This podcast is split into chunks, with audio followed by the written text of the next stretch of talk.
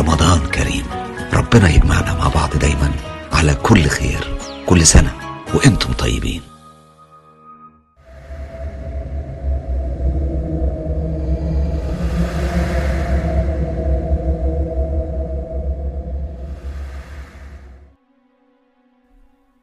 أهلا بكم أصدقاء مستر كايرو. الليلة حلقة خاصة من الاتنين المرعب. أبطالها عاشوا تجارب مرعبة بشكل خيالي. أنا عن نفسي بكل تجاربي المرعبة اللي عشتها في حياتي واللي استوحيت منها. قصص زام زام وسر هافا وحكايات شارع 101 والدم الملعون. ما افتكرش إني عشت حاجة شبه اللي هتسمعوه النهاردة.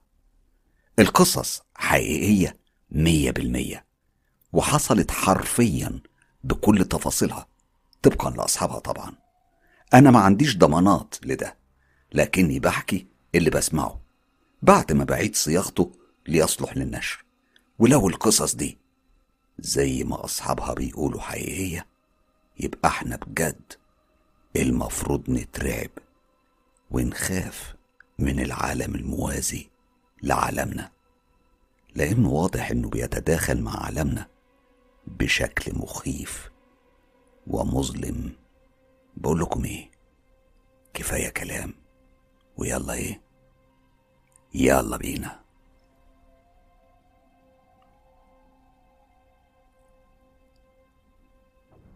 أنا بشتغل حارس سجون وتم تكليفي بحراسة واحد مسجون كان مريض ونقلوه المستشفى. كانت مهمتي إني أرافقه هناك بحيث يكون مسؤول مني وتحت رقابتي أنا بصراحة وافقت على الطلب على طول لأني كنت هقضي شفت أو وردية 8 ساعات بس.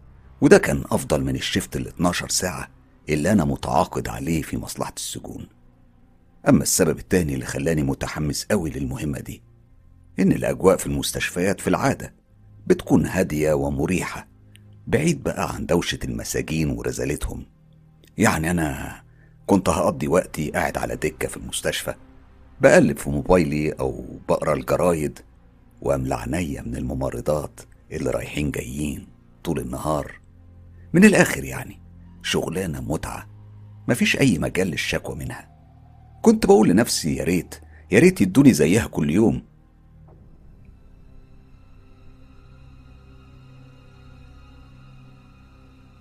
كل حاجة كانت زي الفل ما عدا حاجة واحدة بس والحاجة دي كانت الشخص أو السجين اللي أنا مكلف بحراسته. السجين ده كان راجل عجوز طويل رفيع أوي أنا ما كنتش عارف هو متشخص بإيه بس هو كان عبارة عن هيكل عظمي متغطي بالجلد. راسه كبيرة وعينيه بارزة لبره قوي وبقه دايما مفتوح على الآخر. أصعب لحظة كانت لما كانوا بيدوله الحقن. كان بتبقى عبارة عن عملية تعذيب للي بيتفرج وبيشوفه وهو بياخدها. يعني هو ما كانش عنده أي نوع من العضلات أو حتى أرداف.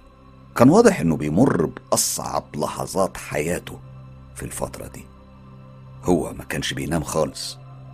الغريبة إني عمري ما حسيت بأي شفقة تجاهه ولا عمره صعب عليا بالرغم من كل اللي هو فيه ده. والموضوع ده مش من طبيعتي لأني مشهور بإني بتأثر بوجع الناس جدا لكن هو كان حاجة تانية تحسه كأنه مش موجود معانا. دايما تايه بعينيه في عالم تاني كأنه مستني حاجة أو شيء مجهول. كان عامل زي الملعون أو اللي مصاب بلعنة. أنا عارف إن كلامي ده ممكن يكون غريب ومش طبيعي بس بأمانة الراجل ده كان فيه شيء مخيف ومش مريح. حاجة مرتبطة بيه حاجة مش آدمية ومش مفهومة. والله زي ما بقولك كده. المهم أنا كنت بضطر أقعد جنب الراجل ده لمدة 8 ساعات كل يوم من الساعة 4 مساء لحد نص الليل. وطول المدة دي هو ما كانش بيتحرك ولا بيتكلم مع أي حد. قاعد زي الصنم أو التمثال. عمره ما بيبص حواليه خالص. عينيه دايما متثبتة في نظرة مستمرة وثابتة على الجدار اللي قدامه. اليوم اللي حصلت فيه الواقعة دي كان اليوم الرابع ليا هناك. أنا كنت مجهد وحاسس بالملل الشديد وعناية كانت متعلقة بالساعة اللي كانت محددة الوقت بإنه الساعة 12 بالليل. العنبر كله كان سكون وهدوء تام. ما كنتش تسمع أي صوت. يعني لو رميت إبرة هتسمع صوتها. أنا علشان أقتل حالة الملل اللي كنت بعيشها مسكت مجلة وقعدت أقلب فيها. كنت بضيع وقت. لكن بعد دقايق ومن غير سبب حسيت بنوبة قلق وعدم راحة بتسيطر عليا بالكامل. أنا كنت حاسس بجسمي الأدرينالين بيضخ فيه من غير سبب مفهوم. فبصيت جنبي لقيت الراجل العجوز ده بيبص لي وهو متنح. أنا مستحيل هلاقي كلام يوضح إحساس عدم الراحة اللي حسيت بيه لما شفت المنظر ده. يعني هي المسافة بينا كانت أقل من متر واحد. أنا كنت على دكة جنب سريره مباشرة. نظرة عينيه كانت ثاقبة. حسيتها بتخترق روحي مش بس عينيا. ووقتها استجمعت شجاعتي ورديت له البصة وتنحت له. كأننا بنلعب مين اللي هينزل عينه الأول. لكن طبعا أنا خسرت. شوية وظهر زميلي اللي هيستلم الوردية مني وهيقوم بنوبة الحراسة الليلية. أنا حمدت ربنا سبحانه وتعالى بإخلاص شديد. إحنا ما تكلمناش كتير. أنا بس سلمته البندقية والكشف اللي بنأيد فيه استلام العهدة. بعدها أنا أخدت تاكسي ومشيت من المستشفى. وبعد أقل من ساعة كنت داخل المنطقة اللي أنا عايش فيها. فطلبت من سواق التاكسي ينزلني لأن المكان اللي أنا ساكن فيه شوارعه ضيقة جدا والعربية مش هتعرف تدخله أبدا. يعني هي كلها عشر دقايق مشي علشان أوصل بيتنا. ودي حاجة أنا كنت متعود عليها. يعني نوع من الروتين كنت متعود عليه إني أرجع بيتنا متأخر كل ليلة. أنا كنت ماشي في الشارع الفاضي مسدسي في جرابه. أنا مش فاكر بالظبط بس أكيد أكيد كنت بفكر في اللي كنت بعمله أونلاين في الوقت ده. أنا كنت مش مرتبط وكنت عايش مع والدتي. أخيرا وصلت للشارع اللي في آخره بيتنا. والشيء اللي كان بيضايقني قوي من سكان الشارع بتاعنا إن محدش فيهم كان بينور النور الخارجي اللي على الشارع غير أمي وبس. يعني هو الشارع شارع سد وطويل ولما محدش بينور النور الخارجي الشارع بيكون كحل ضلمة ضلمة صعبة جدا. فعلا هي دي نوعية الجيران اللي إحنا كنا عايشين جنبهم. في آخر الشارع وبره باب بيتنا اللمبة الخارجية كانت منورة. في العادة لما بدخل شارعنا بكون مترقب وحريص. لكن الكلام ده مش بيستمر كتير لإني أول ما بلاقي الشارع فاضي بطمن قوي. أصل كان حصل عمليات سرقة وتثبيت في الشارع بتاعنا وده ممكن يوضح سبب قلقي. لكن الليلة دي وبمجرد ما دخلت الشارع بصيت لقيت حد واقف في نص الشارع مباشرة. أنا بطأت جدا في مشيتي. هو كان على بعد حوالي أربعين متر من مكاني. كان ماشي ببطء رهيب هو كمان وحركته كانت بتجنح ناحية اليمين. الشارع كان ضلمة كحل باستثناء الإضاءة اللي جاية من بيتنا واللي هو موجود في آخر الشارع يعني بعيد قوي عقلي كان بيقول لي ده مش حرامي ولا هجام. أنا ما حاولتش أقف خالص لكن بدأت أتحرك ببطء في اتجاهه. المسألة كانت مسألة ثواني وكنت هعدي جنبه وهقدر أشوف شكله من قريب. فجأة حسيت بحاجة بتحصل جوايا. كان صوت عقلي بيصرخ وبيقول لي إن في خطر قدامي وإن أنا في خطر. وقتها أنا ناديت بعلو صوتي. أنت مين؟ وده كان وأنا خلاص قدامه مباشرة. وهنا أنا شفته. شفت وشه. يا رحمة ربنا. ده كان نفس الراجل المريض اللي أنا كنت بحرسه في المستشفى واللي كنت لسه سايبه من حوالي ساعة فاتت. وكان لابس نفس لبس المستشفى وحافي. كان بيبص لي وأنا ماشي جنبه مباشرة.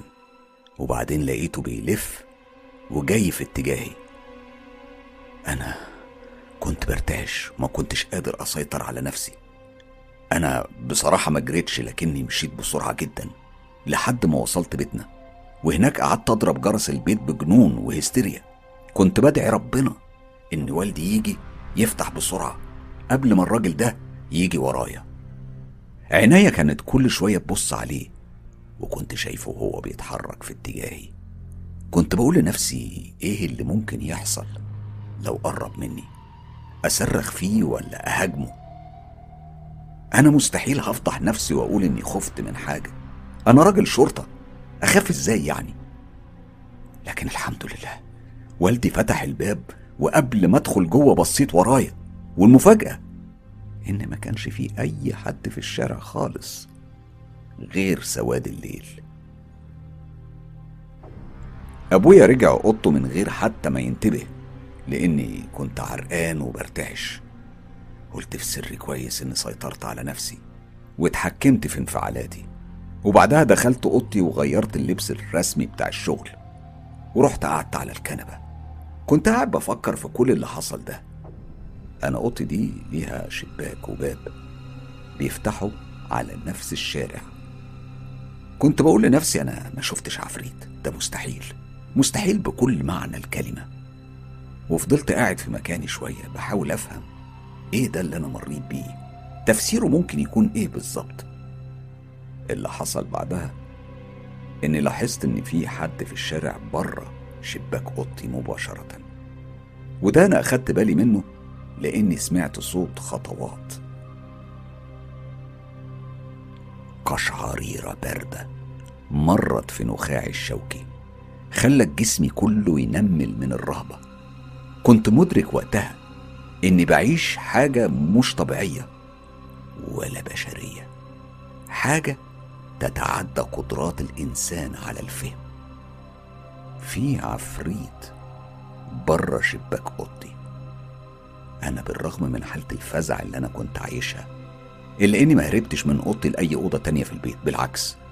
أنا فضلت قاعد في مكاني. دفنت وشي في إيديا الاتنين وكنت بحاول أركز مع الأصوات اللي كنت سامع الشيء ده بيتمتم بيها. كنت عايز أفهم بيقول إيه لكني ما فهمتش أي حاجة خالص. بس قدرت أستنتج إنه كان بيئن من الحزن وبيعبر عنه بالأصوات دي. وبعدها سكت خالص. ما كانش فيه أي صوت من أي نوع. كنت حاسس إن الحضور اللي كان جنب الشباك اختفى وما عادش له أي وجود. ووقتها الفكرة نورت في دماغي. هو أنا ليه ما بكلمش المستشفى؟ أنا لازم أكلم زميلي وأسأله على السجين اللي هو بيراقبه. على الأقل ده ممكن يوضح لي إذا كنت شفت حاجة كده بجد ولا لأ. بسرعة طلعت الموبايل علشان أعمل المكالمة لكني في اللحظة دي لقيت في رسالة كانت واصلاني من حوالي نص ساعة وكانت من زميلي الحارس اللي استلم مني في المستشفى. بسرعة عينيا بدأت تجري بين سطور الرسالة لقيته بيقول مفيش داعي تيجي بكرة. السجين المريض مات بعد ما انت مشيت بفترة قصيرة. أنا هروح بعد ما أخلص الأوراق الرسمية. خد بكرة أجازة. ولما نبقى نرجع المصلحة نبقى نكتب التقارير بتاعتنا.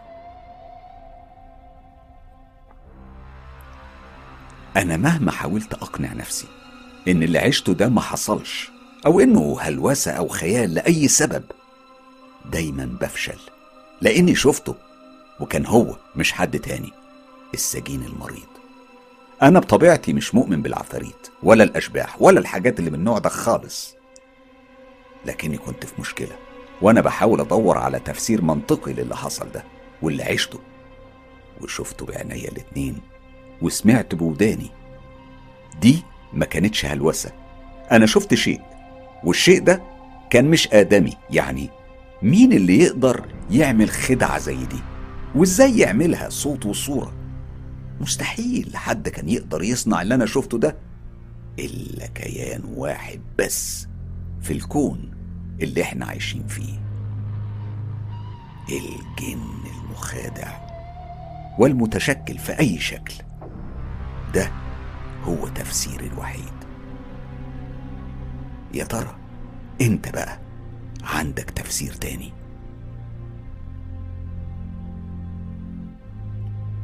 واضح تماما إن الجن عنده قدرات خاصة جدا في التشكل وانتحال الشخصيات. وده يمكن هنشوفه بشكل أوضح من خلال التجربة دي واللي بتعتبر من أغرب التجارب المرعبة والمخيفة اللي سمعتها في حياتي كلها. تعالوا نسمع.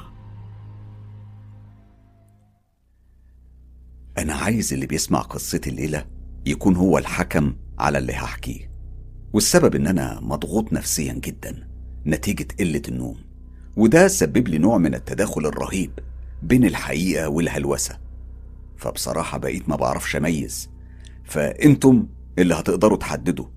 التفاصيل اللي هحكيها دي أنا عشت كل لحظة فيها ومتأكد تماما من كل اللي شفته وحسيته وكمان لمسته بإيديا. بس من كتر فظاعته وخطورته أنا نفسي خايف أصدقه. قصتي بدأت من حوالي ست شهور. وده كان اليوم اللي نقلت فيه أنا ومراتي للبيت اللي كنا بنحلم بيه من سنين وكافحنا وتعبنا كتير لحد ما قدرنا نجمع تمنه. المشوار ما كانش سهل والمشوار كان طويل لكنه كان حلم وحققناه. البيت الحلم ده مكانه كان على أطراف المدينة قرب مزارع الذرة في شرق بلجيكا. ومن اليوم اللي نقلنا فيه وسكننا هناك وحياتي اتحولت لمعركة خسرانة مع الأرق الليلي. كنت بقضيها طوال ساعات الليل الطويلة وملياش رفيق فيها غير انعكاسي أو صورتي اللي في المراية. أيوه المراية. وتحديدا المراية اللي موجودة في أوضة المعيشة. ودي أصلا كانت موجودة في البيت لما اشتريناه واللي فهمناه من الشخص اللي بعلنا البيت إن المراية دي تعتبر أثرية لأنها كانت جزء من تكوين البيت لما اتبنى سنة 1895 هي كانت ضخمة وحجمها كبير واخدة نص الجدار اللي موجود عليه. وبالتحديد فوق دفاية الفحم اللي في الجدار اللي في نص الأوضة. بصوا علشان أوضح الصورة بشكل أفضل البيت ده وعلى مدار عمره الطويل اتعرض لعمليات تطوير كتيرة جدا في كل شبر فيه من ديكورات وتحديثات باستثناء أوضة الليفين روم أو زي ما بنسميها إحنا غرفة المعيشة. لأن كل اللي سكن البيت ده حافظ عليها بوضعها لأنها تعتبر كنز أثري قيم. وده هو نفس اللي أنا ومراتي قررنا إن إحنا نعمله. قررنا نحافظ عليها بنفس الوضع. وإحنا وزي كل اللي سبقونا كنا مسميينها الأوضة الرمادية. لو اعتبرت إن الأوضة دي هي التاج بتاع البيت؟ فأكيد المراية والدفاية اللي فيها يعتبروا هما جوهرة التاج. ده طبعا البيت اللي كان مثار كلام العيلة كلها. الكل كان بيحسدنا على جماله وروعته من حيث مكانه وحجمه وكمان المقتنيات اللي فيه. كل ده كان بيخلي كل اللي بيجي يزورنا ينبهر جدا. بصراحة في عيون الناس الحياة اللي إحنا عشناها في البيت ده عاملة زي ما تكون فصل من قصة أسطورية جميلة. لكن الواقع والحقيقة اللي إحنا كنا عايشينها كانت قصة تانية مختلفة جدا عن كل ده. الأحداث والحاجات اللي عاصرناها جوه الأربع جدران بتوع البيت ده هي أخطر من إني ألاقي أي وصف ليها.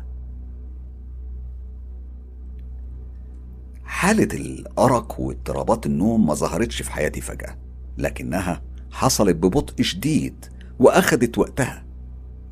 كانت بتتبنى وبتتكون على مدار فترة زمنية. يعني في الأسابيع الأولانية كنت بنام بمنتهى السهولة وبدون أي مشاكل تذكر لكني وبعد نوم عميق جدا كنت بصحى في نص الليل وبيبقى في إحساس مسيطر عليا إن في حاجة أنا نسيها أو حاجة أنا محتاج أعملها. ما كنتش ببقى فاهم هو في إيه. فكنت أروح أشرب أو أستخدم الحمام أو حتى أتمشى في البيت. وبعدها كنت برجع السرير بسرعة. وعلى طول كنت بغوص في النوم من تاني من غير أي مشاكل. يعني لو دي كانت آخر المشاكل اللي بعاني منها كانت الأمور بقت سهلة. وكنت هعرف أتعايش معاها من غير أي مشاكل. لكن المسألة اتطورت بشكل غريب ومقلق لأني بعد كام أسبوع من الأوضاع دي حصل تغيير غريب في نمط نومي. كنت كل ليلة وبعد ما أقوم آخد لفتي في البيت بعد نص الليل. بعدها برجع السرير وأحاول أنام لكن النوم ما كانش بيرجع. وكنت بفضل أتقلب لحد الصبح.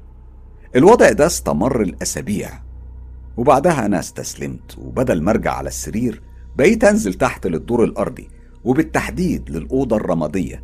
في محاولة مني إن أنا أشغل عقلي بأي حاجة تخليني أنسى الأرق. كنت بقول لنفسي أنا ممكن أنام في الكرسي المفضل بتاعي اللي موجود هناك. في بدايات المرحلة دي كنت بشغل نفسي بالفرجة على التلفزيون أو أقعد أقلب في التليفون وأتنقل بين مواقع التواصل الاجتماعي لحد ما أروح في النوم. الوضع طبعا بعد كام شهر اتسبب لي في ضغط نفسي مزعج واضطريت إن أنا أستشير دكتور واللي وضح لي إني اتعاملت مع الموضوع بشكل مش سليم والسبب إن المحمول والتلفزيون وكل الأدوات التكنولوجية دي بيتسببوا في زيادة الأرق ومش بيقللوه. فواضح إني كنت بزود الأرق مش بعالجه. أنا طبعا بعد ما سمعت الكلام ده بطلت أستخدم أي وسائل ترفيه تكنولوجية حديثة. بمجرد ما الدنيا بتليل طبعا بعد ما استغنيت عن التكنولوجيا قلت أرجع لعادتنا الكلاسيكية القديمة وقلت أجرب القراية. لكن لاحظت إني بلف وأدور وبرجع لنفس السطور اللي كنت ببقى لسه قاريها. عقلي المجهد من قلة النوم ما كانش قادر يستوعب الكلمات اللي بقراها. وقتها أنا قررت أتخلى عن الكتب كاختيار يساعدني على النوم. وقلت خلاص هسمع قصص صوتية مسجلة لكتابي المفضلين. قلت يمكن ده يساعدني إن أنا أنام. وبالفعل سمعت ساعات وساعات من القصص والروايات. أنا وقتها ما كنتش بدور على قصص من النوع اللي أنا بحبه.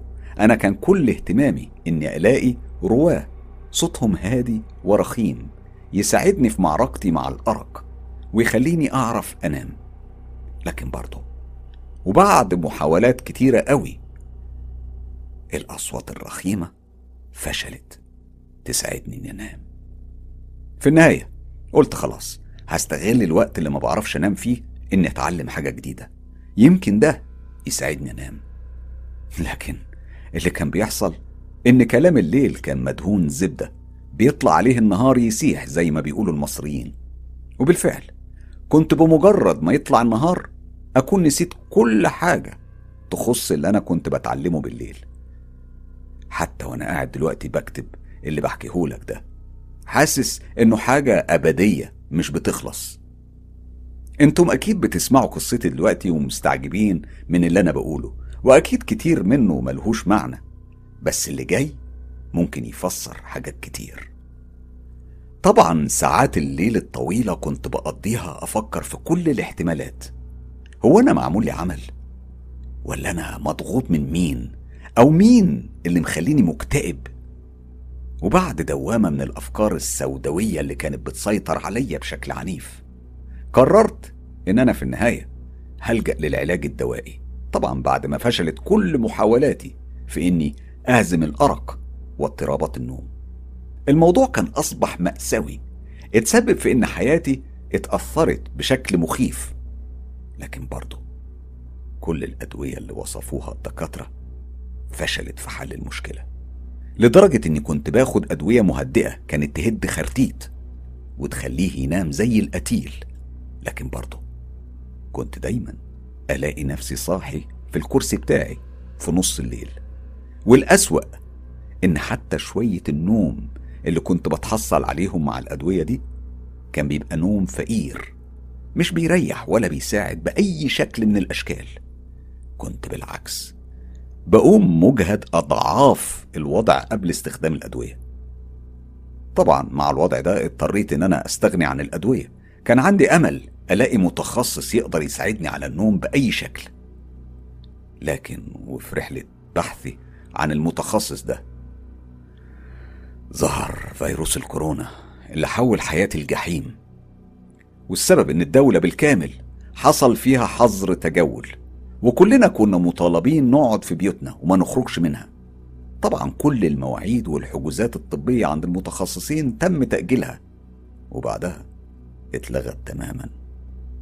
أنا كنت وصلت لمرحلة استنفدت فيها كل الأفكار والحلول فصنعت لنفسي روتين جديد. كنت بقعد في الكرسي المفضل بتاعي اللي موجود في الليفن روم وأعمل تحدي نظر لنفسي في المراية.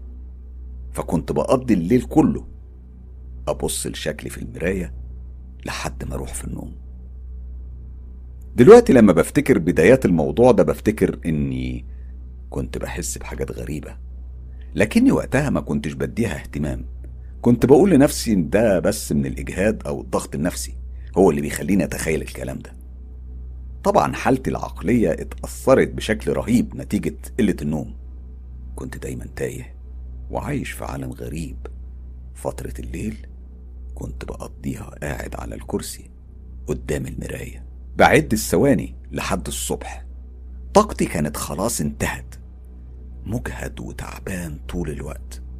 كنت بقعد أنقر بإيديا اليمين على دراع الكرسي طول الليل وعينيا متعلقة بانعكاسي في المراية اللي كنت بشوفه هو كمان بينقر بإيديه اليمين على دراع الكرسي. لما صدمني مخي بفكرة غريبة. المفترض وحسب المنطق إن المراية تعكس عكس اللي بيحصل قدامها. يعني أنا المفترض أشوف انعكاسي بينقر دراع الكرسي بصوابعه الشمال مش اليمين. وهنا انتبهت جدا وبدأت أركز مع المراية ومع انعكاسي فيها. وفعلا لاحظت إن انعكاس صوابع الشمال هي اللي بتنقر على دراع الكرسي زي ما هو مفترض إنه يحصل. فاطمنت بعد الخضة الكبيرة وإلا بقى كنت هدخل في موال كبير مرعب ومخيف لو كان العكس هو اللي حصل. الوضع ده استمر معايا لفترة طويلة.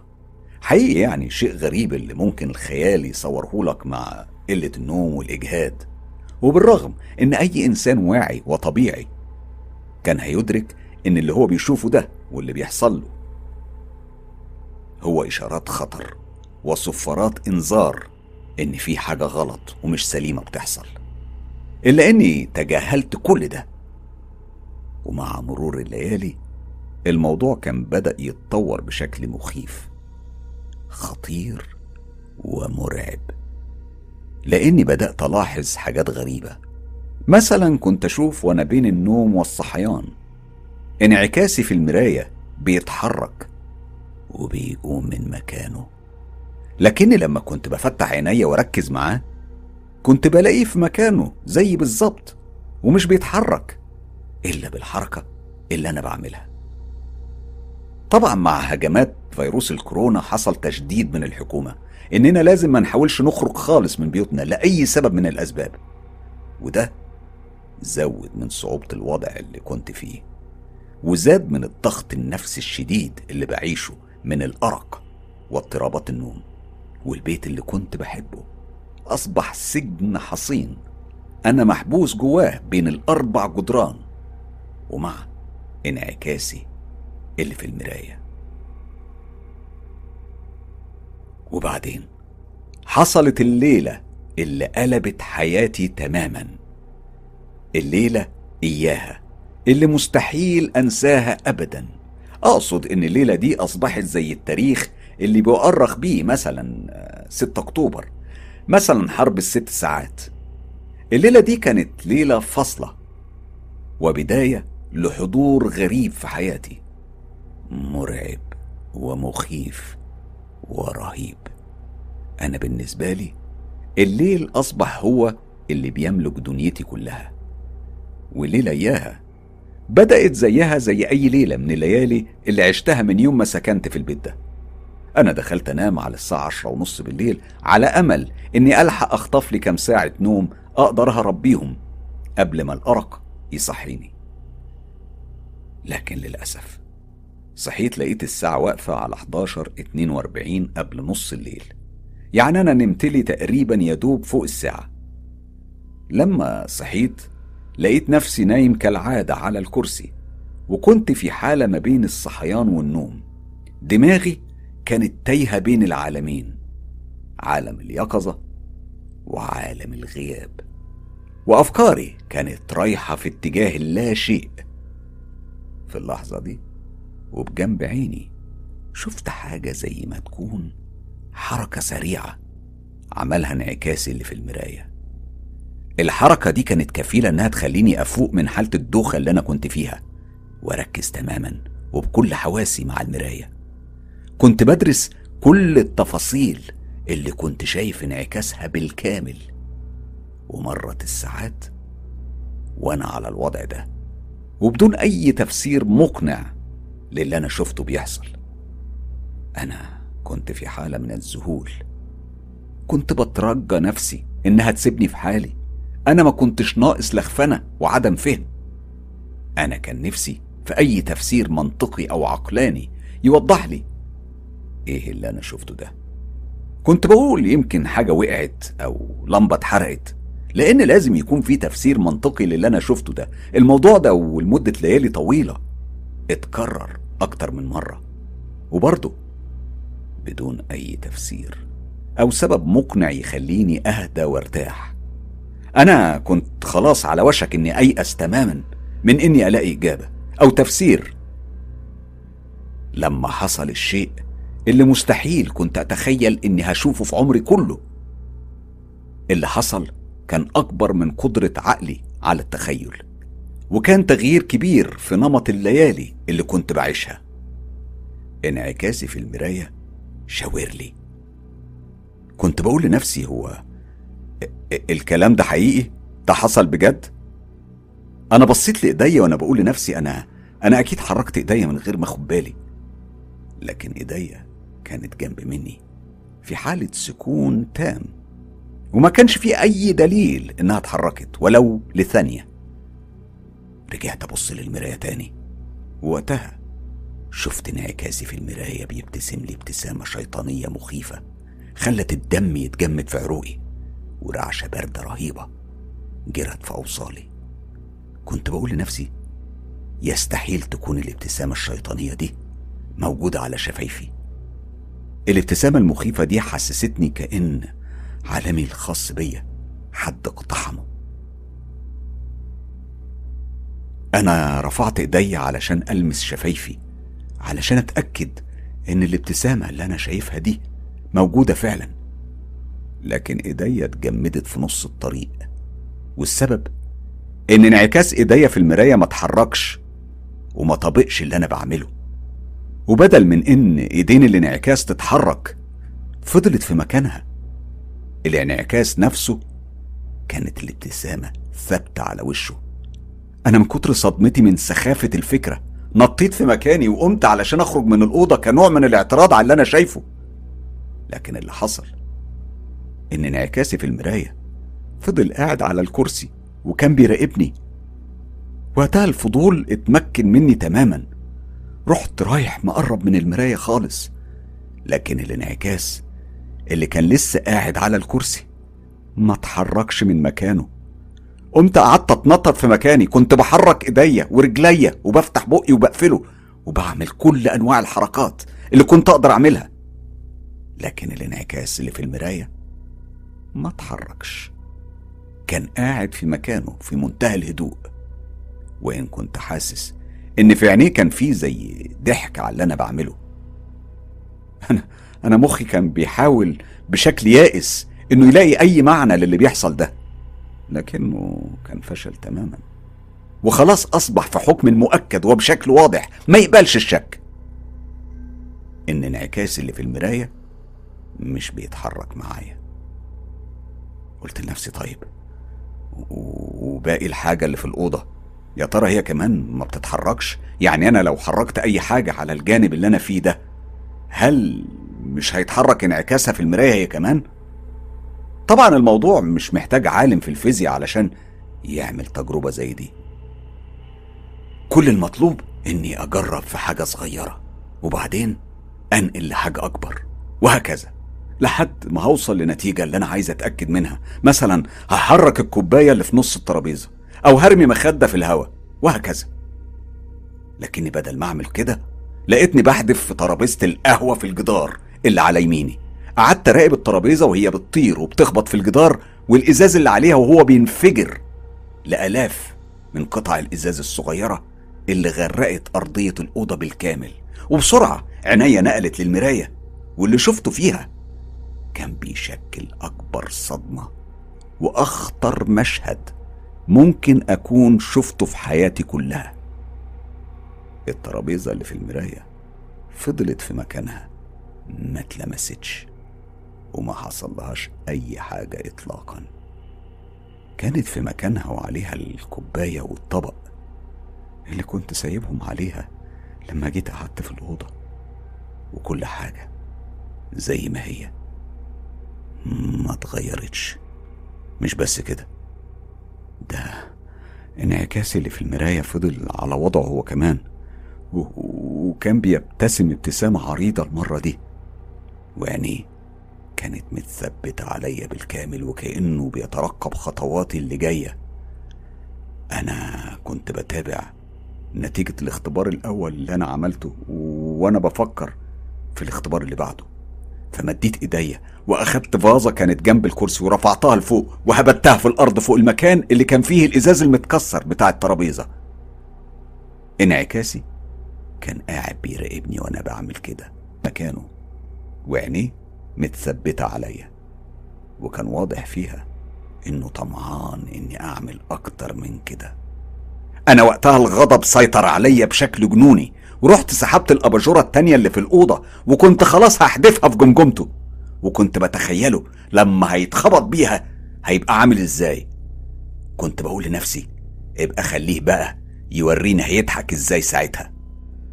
أنت بتعمل إيه؟ الصوت اللي سمعته هزني ورعبني جدا في نفس الوقت لكنه رجعني لحالتي العقلية الطبيعية وخلاني أدرك اللي بيحصل حواليا. مراتي كانت واقفة على السلم من فوق ومشبكة أيديها وكانت بتبصلي بنظرة كلها استنكار واضحة تماما على وشها. في اللحظة دي إحساس بالعار سيطر عليا تماما. حسيت كأني مكشوف وعريان تحت نظرات عينيها اللي كانت بتخترقني. كنت حاسس إني خلاص فقدت السيطرة تماما. لما سمعت صوتها بيقول إيه اللي حصل للترابيزة؟ وإيه اللي هناك ده؟ هو ده إزاز متكسر ولا إيه؟ أنت اتعورت؟ أنت فيك حاجة؟ مالك؟ أنا بصيت لها بعينين تايهة خالص وسمعتها بتكمل كلامها وبتقول إيه ده؟ استنى هو أنت كنت هترمي الأباجورة دي؟ أنت اتجننت ولا إيه؟ الساعة 3 ونص الصبح يا أخي حرام عليك. أنا رديت عليها. استني انت بس مش فاهمة. أنا أنا كنت بعمل اختبار على المراية. أقصد إني كنت بحرك الحاجات اللي قدام المراية من الجنب بتاعي علشان أشوف هتتحرك في الجانب التاني جوه المراية ولا لأ. هي بصت لي وعينيها مش مصدقة اللي هي بتسمعه وقالت أنت حاولت تشوف انعكاس ترابيزة القهوة هيتكسر؟ لو انت كسرت ترابيزة القهوة بتاعتنا؟ هي قالت الجملة دي وهي في حالة عدم فهم وذهول من كلامي الغير منطقي طبعا. فبسرعة رديت عليها. الحقيقة ان انعكاسها اللي في المراية ما اتكسرش. وتعالي شوفي بنفسك تعالي. أنا كنت بكلمها وأنا متحمس جدا علشان كنت على وشك هعلن عن اكتشافي الخطير واللي كنت هثبته خلال لحظات. لكنه كان إعلان مش هقدر أعلنه. لأني وأنا بلف علشان أشاور لمراتي على المشهد اللي موجود في المراية. اتفاجئت بإن الانعكاس اللي في المراية كان نسخة من اللي موجود حواليا. كل حاجة كانت رجعت طبيعية مية بالمية. كل التفاصيل اللي كانت في الأوضة كانت منعكسة حرفيا في المراية. الإزاز المتكسر على الأرض وأنا واقف في نص الأوضة وببص لفوق بكلم مراتي. وفي إيديا التانية كانت الأباجورة اللي كنت لسه هحتفها. بسرعة. بصيت أدور على الابتسامة الساخرة اللي كانت سبب في جنوني. لقيتها مش موجودة. بالعكس. لقيت نفس الملامح المخضوضة اللي موجودة على وشي كانت منعكسة في المراية. وواضحه تماما. انت عارف انت بتقول إيه؟ انت مدرك لكم الجنون اللي انت بتتكلم بيه ده؟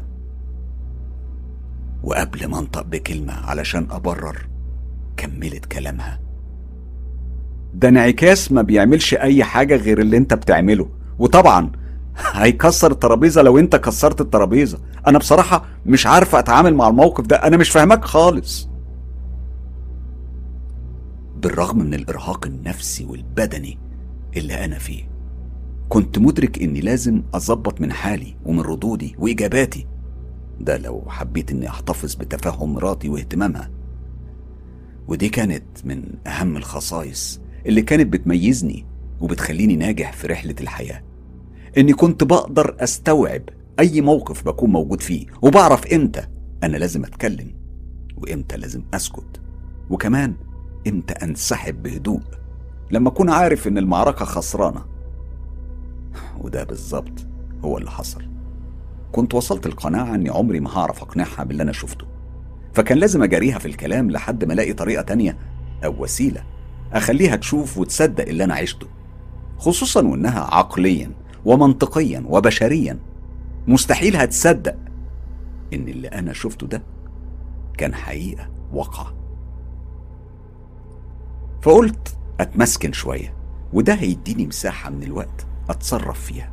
فبصيت لها وأنا بدعك عينيا وقلت لها بصوت حزين ومكسور. أنا أنا أكيد كنت ماشي وأنا نايم وما حسيتش باللي أنا بعمله. أنت فاهمة الليالي المرهقة من الأرق واضطرابات النوم أجهدتني جدا. أنا أنا أكيد كنت بحلم والحلم الظاهر كنت عايشه بحواسي زي أصله كان عامل زي الحقيقي بجد. فما كنتش مدرك أنا بعمل إيه. أنا أنا بجد آسف. أنا أنا آسف إني مش عارف أبرر اللي حصل ده. المهم أنت بخير. هي صوتها الحده اللي فيه اختفت وبدأت تظهر لهجة تعاطف عميقة وبصوت خافت قالت الموضوع ده بدأ يتحول لجنون كامل. أنت بجد صعبان عليا. أنا مش حابة أشوفك كده في الوضع ده. أنت عمرك ما مشيت وأنت نايم عمرك عملتها في حياتك حتى من يوم ما اتجوزتك معرفش عنك كده. أنا رديت عليها. أنا عمري في حياتي كلها ما حسيت بالكم ده من التعب. قبل كده أنا أنا بس ما كنتش متخيل الموضوع وصل للمرحلة دي ابدا. ردت عليا. أنا آسفة إنك بتمر باللي أنت بتمر بيه ده. لو ما كانش في حظر التجول الغابي ده كنت أخدتك للدكتور أول حاجة الصبح. عموما إن شاء الله. بص كلها أسبوعين وبعدين نشوف دكتور متخصص. أنا بصيت لها وقلت لها آه والله. أحسن أنا تعبت قوي بجد. ردت عليا وصوتها فيه نبرة حزن عميقة وقالت لي أنا أنا بصراحة مش عارفة أعمل إيه معاك. أنا عايز أساعدك. مش عارفة أساعدك إزاي الوضع بجد يقلق. قول لي هو أنت كان لازم تكسر الترابيزة دي؟ دي كانت تحفة أثرية أنتيكا يعني. قلت لها أنا أنا عارف وبجد بعتذر. قالت لي بصوت كله أمومة. خلاص معلش حصل خير. تعال اطلع يلا أوضة النوم. أنا هساعدك تنام. بس خلي بالك ما تدوسش على الإزاز المكسور. أنا هبقى أنضفه بكرة الصبح لما أقوم. أنا طوعتها واتحركت علشان أطلع الأوضة. جزء مني كان بدأ يقتنع بالكلام اللي كنت قلته لها. أنا كنت بقول لنفسي ما يمكن بجد أنا كنت بمشي وأنا نايم وكل اللي شفته ده خيال وما حصلش. وكله نتيجة حالة الإرهاق اللي أنا كنت عايشها يعني نتيجة قلة النوم. ووقتها حسيت ببصيص من الأمل إن ممكن يكون ده هو الحل وإن دي هي الإجابة لكل التساؤلات المخيفة. اللي كنت بعيشها. واللي طمني للتحليل ده هو لو إنه صحيح يبقى أنا كنت بحلم. أنا ما اتجننتش. كلنا أحيانا بتصادفنا أحلام غريبة وعجيبة وشاذة من وقت للتاني. لما وصلت لأعلى السلم من فوق بصيت لتحت على أوضة الليفين روم وحسيت براحة نفسية لأني خلاص لقيت مخرج. وهقدر أتغلب على مخاوفي والأفكار اللي بتسيطر عليا. عينيا بصت على المراية من مكاني ده. وهنا شفت انعكاسي في المراية وعلى وشه نفس الضحكة الساخرة. وبعدين قام ولزق وشه على إزاز المراية. وأنا لسه بلف علشان ادخل اوضة النوم. لقيته بيشاور لي بإيديه كأنه بيودعني. أنا قضيت بقية الليلة مستخبي في أوضتنا وبالرغم من إني كنت منفصل عن انعكاسي اللي في المراية بجدران وبمسافة مش قليلة لكني كنت ممدد في الضلمة. والحاجة الوحيدة اللي كنت شايفها كانت وشه اللي هو وشي وكان بيبحلق لي الليلة دي كانت في شهر مارس وأنا محبوس في بيتنا بسبب حظر التجول. دلوقتي المراية دي وانعكاسي اللي فيها أنا محبوس معاهم بقالي 48 يوم وطول الفترة دي الانعكاس ما بطلش خالص حركاته وتصرفاته المرعبة بالعكس ده أصبح أسوأ من الأول ألف مرة. حتى عنده تفسير للي بعيشه وبشوفه ده.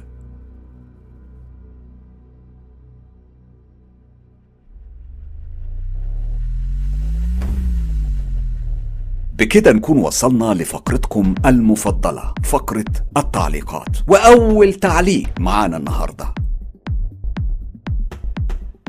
أول تعليق معانا النهاردة من فلسطين وبعتته لنا أم مروان وهي فلسطينية بتقول بمر على هذا الحقل باستمرار حتى يتسنى لي قطف زهرة من بستانك المثمر. أخي حسام الغالي بحب أسمع تعليقي بصوتك الكلاسيكي المميز. بشكرك كتير أم مروان وبدعو لكل أهالينا في فلسطين. إن شاء الله يا رب نسمع عنكم كل خير في الفترة اللي جاية.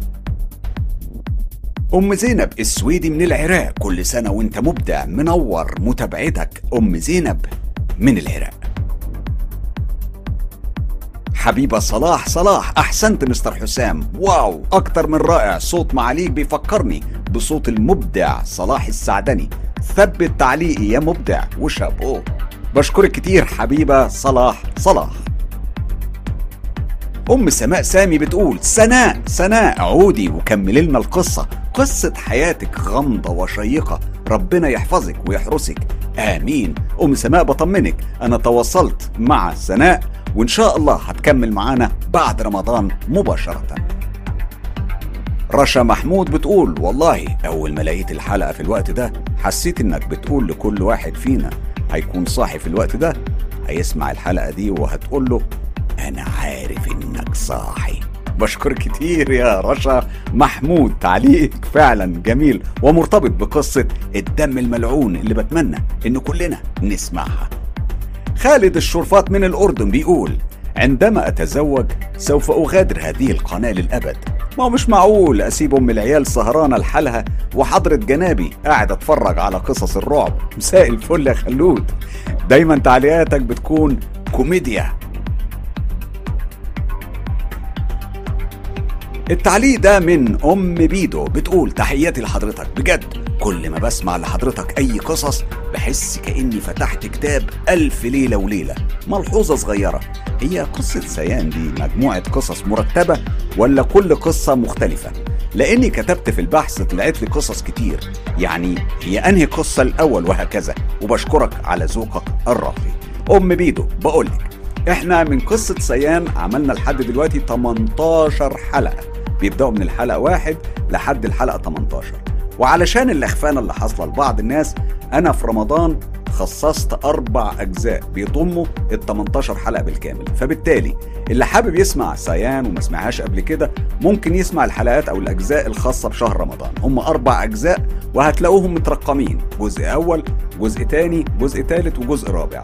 هتسمع الأربع أجزاء بالترتيب بتاعهم هتعرف القصة من أولها لآخرها. أتمنى أكون فدتك. أم بيدو ساشا زاف. بتقول مستر كايرو من فضلك طمني إن الطلاسم المقريه دي مش صحيحة. أنا هموت من الرعب. بتلفت يمين وشمال زي اللي عندهم شيزوفرينيا. لا يا شذا اطمني خالص. مفيش أي حاجة من اللي بقراها طلاسم حقيقية. دايما بضربها في الخلاط وبطلعها كلام غريب وملوش معنى. علشان محدش يستعمله ومحدش يتأذى. اطمني تماما. ساشا.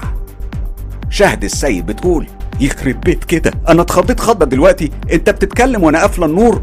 وأخويا دخل بالراحة وخضني. أوبا! هي دي المقالب ولا بلاش؟ نانا جوردن بتقول مش بس على صوت المطر السيف دخل برجله اليمين على الأجواء. مستر كايرو قصصك عمرها ما بتفقد رونقها برغم اختلاف الفصول. قصصك هي الفصل الخامس اللي بيجمع كل العرب حوالين مائدتك. كلنا امتنان. أنا اللي ممتن يا نانا وبشكرك وبحيي الشعب الأردني كله وكل أصدقائي في الأردن الكتير واللي غاليين جدا عليا. براءة من الأردن بتقول أنا كنت بخفى وكنت رايحة في النوم بس سمعت اسمي براءة. فتحت عينيا. أنا بحب اسمي قوي بحب أسمع اسمي بسمعه بصوتك. كلنا مستر كايرو. فعلا يا براءة كلنا مستر كايرو. هو ده اللقب وهو ده العنوان اللي أحب أسمع كل حد بيتابع القناة بيقوله لأننا كلنا أنا وإنتم وال admin وكل الناس اللي بتتابع القناة كلنا مستر كايرو. بشكرك براءة. قناة لبنى كرايم. دي من القنوات اللي أنا يعني برشحها دايما لكل متابعي قناة مستر كايرو يتابعوها. القناة بتعرض حوادث وقضايا وحاجات فعلا آه، الناس اللي بتحب الإثارة والغموض والقضايا المخيفة والغريبة هيلاقوها عند لبنى كرايم. بتقول أنا بشوف حلقات مستر كايرو وأنا مش خايفة والسبب إننا في رمضان. حلوة. التعليق ده من account اسمه العزيف. بيقول مش قالت لها منى ماضي ما تجيش تاني؟ طب رجعت ليه؟ يعني قرين منى ماضي عايز يعيش وهي هتفضحه. ما تجيش يعني ما ترجعيش. ما شوفش وشك تاني. يعني طاخ طيخ لو دماغك هتطير تمشي تكلم نفسك وضحك. أكيد طبعا التعليق ده كان على قصة المشرحة الموجودة على قناة مستر كايرو واللي عاملة فوق المليون وقريب من النص مليون مشاهدة. القصة دي على فكرة تم اقتباسها من كل قنوات الرعب أو معظم قنوات الرعب في الوطن العربي لكن الأصل هنا على قناة مستر كايرو. سلوى سلوى بتقول يعني جرعة رعب مركزة وراها أغنية بترقصنا؟ لا برضه القصة بتخوف ولو. محمد عبد الوهاب كل ما أقول أنا مش هسمع قصص رعب في رمضان أسيب كل حاجة وأرجع بعد رمضان ألاقي نفسي برجع أسمعك. قصص بصوتك ملهاش حل. لازم أسمعها. أنت خلاص صاير إدمان. بشكرك محمد عبد الوهاب صديقي العراقي المصري اللي مقيم في باريس. بشكرك كتير على تعليقك الجميل. سكينة لا روسي بتقول والله أنا بموت رعب. لكن البركة فيك يا مستر كايرو. أنا خلاص بقيت متأكدة. هموت رعب قريب جدا. لا يا سكينة ما تقلقيش. القصص فيها ترياق. يعني هتسمعيها هتترعبي شوية وتفوقي بعدها وتضحكي. كل القصص عند مستر كايرو بعدها التعليقات فيها تعليقات زي خالد الشرفات اللي بيقول أتمنى من أصحاب المخابز يكبروا رغيف العيش شوية. الواحد يا أخي صار يستحي من أهله لما يمد إيديه على الرغيف السابع. السابع يا مفتري السابع يا خالد صباح الفل. التعليق من كندا اللي بتقول لنا يلا شو؟ يلا بينا. فعلا يا كندا انت خلاص لقطتي العبارة المشهورة بتاعت مستر كايرو. التعليق ده من طه فكري بيقول حلقة المقابر كانت حلقة جميلة بس إحنا بقى عايزين مقابر مصرية. المجاورين مقابر السيدة نفيسة مقابر مصرية مرعبة بتاعتنا اللي ترعبك من غير أشباح. إنما المقابر بتاع الأجانب دي يعني بالنسبة للمصريين منتجعات وكومباوندات. إيه يا عم؟ حبيبي يا مستر كايرو أنت اللي حبيبي يا طه فكري بشكرك على تعليقك الجميل. يجنن بجد. أستاذ حسام هذا أول تعليق وأول لايك على قناتك. أنا مستمعة هو الاسم مختلف عن إنه مستمع بس. هي بتقول أنا مستمعة أنا أحب أسمع القصص المرعبة وقصص الجن وبحب أعرف عن عالمهم كتير. لا هنا هتعرفي كتير ما تقلقيش. أهل بيتي بيقولوا لي أنت مش طبيعية. في حد بيحب يسمع عن الجن. بس قول بنت الصحراء لأن أنا من جنوب الجزائر. لو بتقدر تعمل حلقة عن ليلة القدر بمناسبة رمضان لأن أنا حصل لي منها نصيب واتحققت في مدة 3 أيام. طيب دلوقتي يا بنت الصحر أنا مستني منك رسالة تحكي لنا فيها الحكاية عشان أحكيها للجمهور في ليلة القدر أنا في الانتظار. أشرف عيسى من الإمارات بيقول على فكرة أنا أشرف عيسى من الإمارات وبتابع جميع أعمالك مستر حسام ومبهور جدا من طريقة إلقائك للقصص بس يا ريت تجيب اسمي. أشرف عيسى أنا جبت اسمك. مساء الفل. أشكرك كتير يا أشرف. مازن الصياد. أهلا مستر كايرو. أنا مازن من مصر تحديدا من جنوب سيناء. أنا لسه متابعك من قريب وعجبتني جدا. عجبتني بالتحديد قصة سيان ونفسي تكملها للآخر. وهل هي القصة حقيقية؟ فعلا القصة حقيقية يا مازن وهنكملها مع بعض بعد شهر رمضان الكريم. إيمان منيع بتقول أول مرة أكتب لك تعليق مستر حسام. طريقة إلقائك للقصص ما شاء الله غصب عني تخليني أتابع كل قصصك. أتمنى تعمل تجمع لمعجبيك في دبي وتلقي قصص لايف ولازم أحضره. معجبتك أم زايد من الإمارات. يا حبي لكم يا أهل مصر. ربنا يوفقك دنيا وآخرة. وربنا يوفقكم يا أهل الإمارات دنيا وآخرة أنتوا كمان. بشكرك كتير كتير كتير صديقتي الغالية. وبتمنى تكوني سمعت تعليقك. وإن شاء الله إن شاء الله هحضر لكم مفاجأة جميلة قريب جدا. يا أم زايد. آخر تعليق معايا من تاليا ناصر بتقول هو ينفع يا مستر كايرو تقول لسيان تيجي في الحلم؟ والله يا تاليا مش عارف أقول لك إيه. طب هي تجيلي أنا الأول وبعدين أبقى أقول لها ولا إيه رأيك؟ يلا أشوفكم على خير. لو عندكم تجارب حقيقية وحصلت بالفعل ليكم أو لحد من أصحابكم وحابين تشاركوا بيها أصدقاء مستر كايرو ابعتوا التجارب على الصفحة الرسمية للإعلامي حسام مصباح على موقع التواصل الاجتماعي فيسبوك أو على موقع صراحة أو تطبيق تليجرام. كل الروابط موجودة في خانة الوصف. للحصول على كل الحصريات انضموا ل group تجربة رعب مستر كايرو. وصفحة هستيريا قصص رعب على فيسبوك. ولو حابب تدعم تجربة مستر كايرو ادعموا بالاشتراك في القناة والإعجاب بالكليب لو عجبكم. وطبعا share الكليب في كل مكان واتساب ماسنجر انستجرام وأخيرا يوتيوب. خلي الدنيا كلها تعيش تجربة مستر كايرو.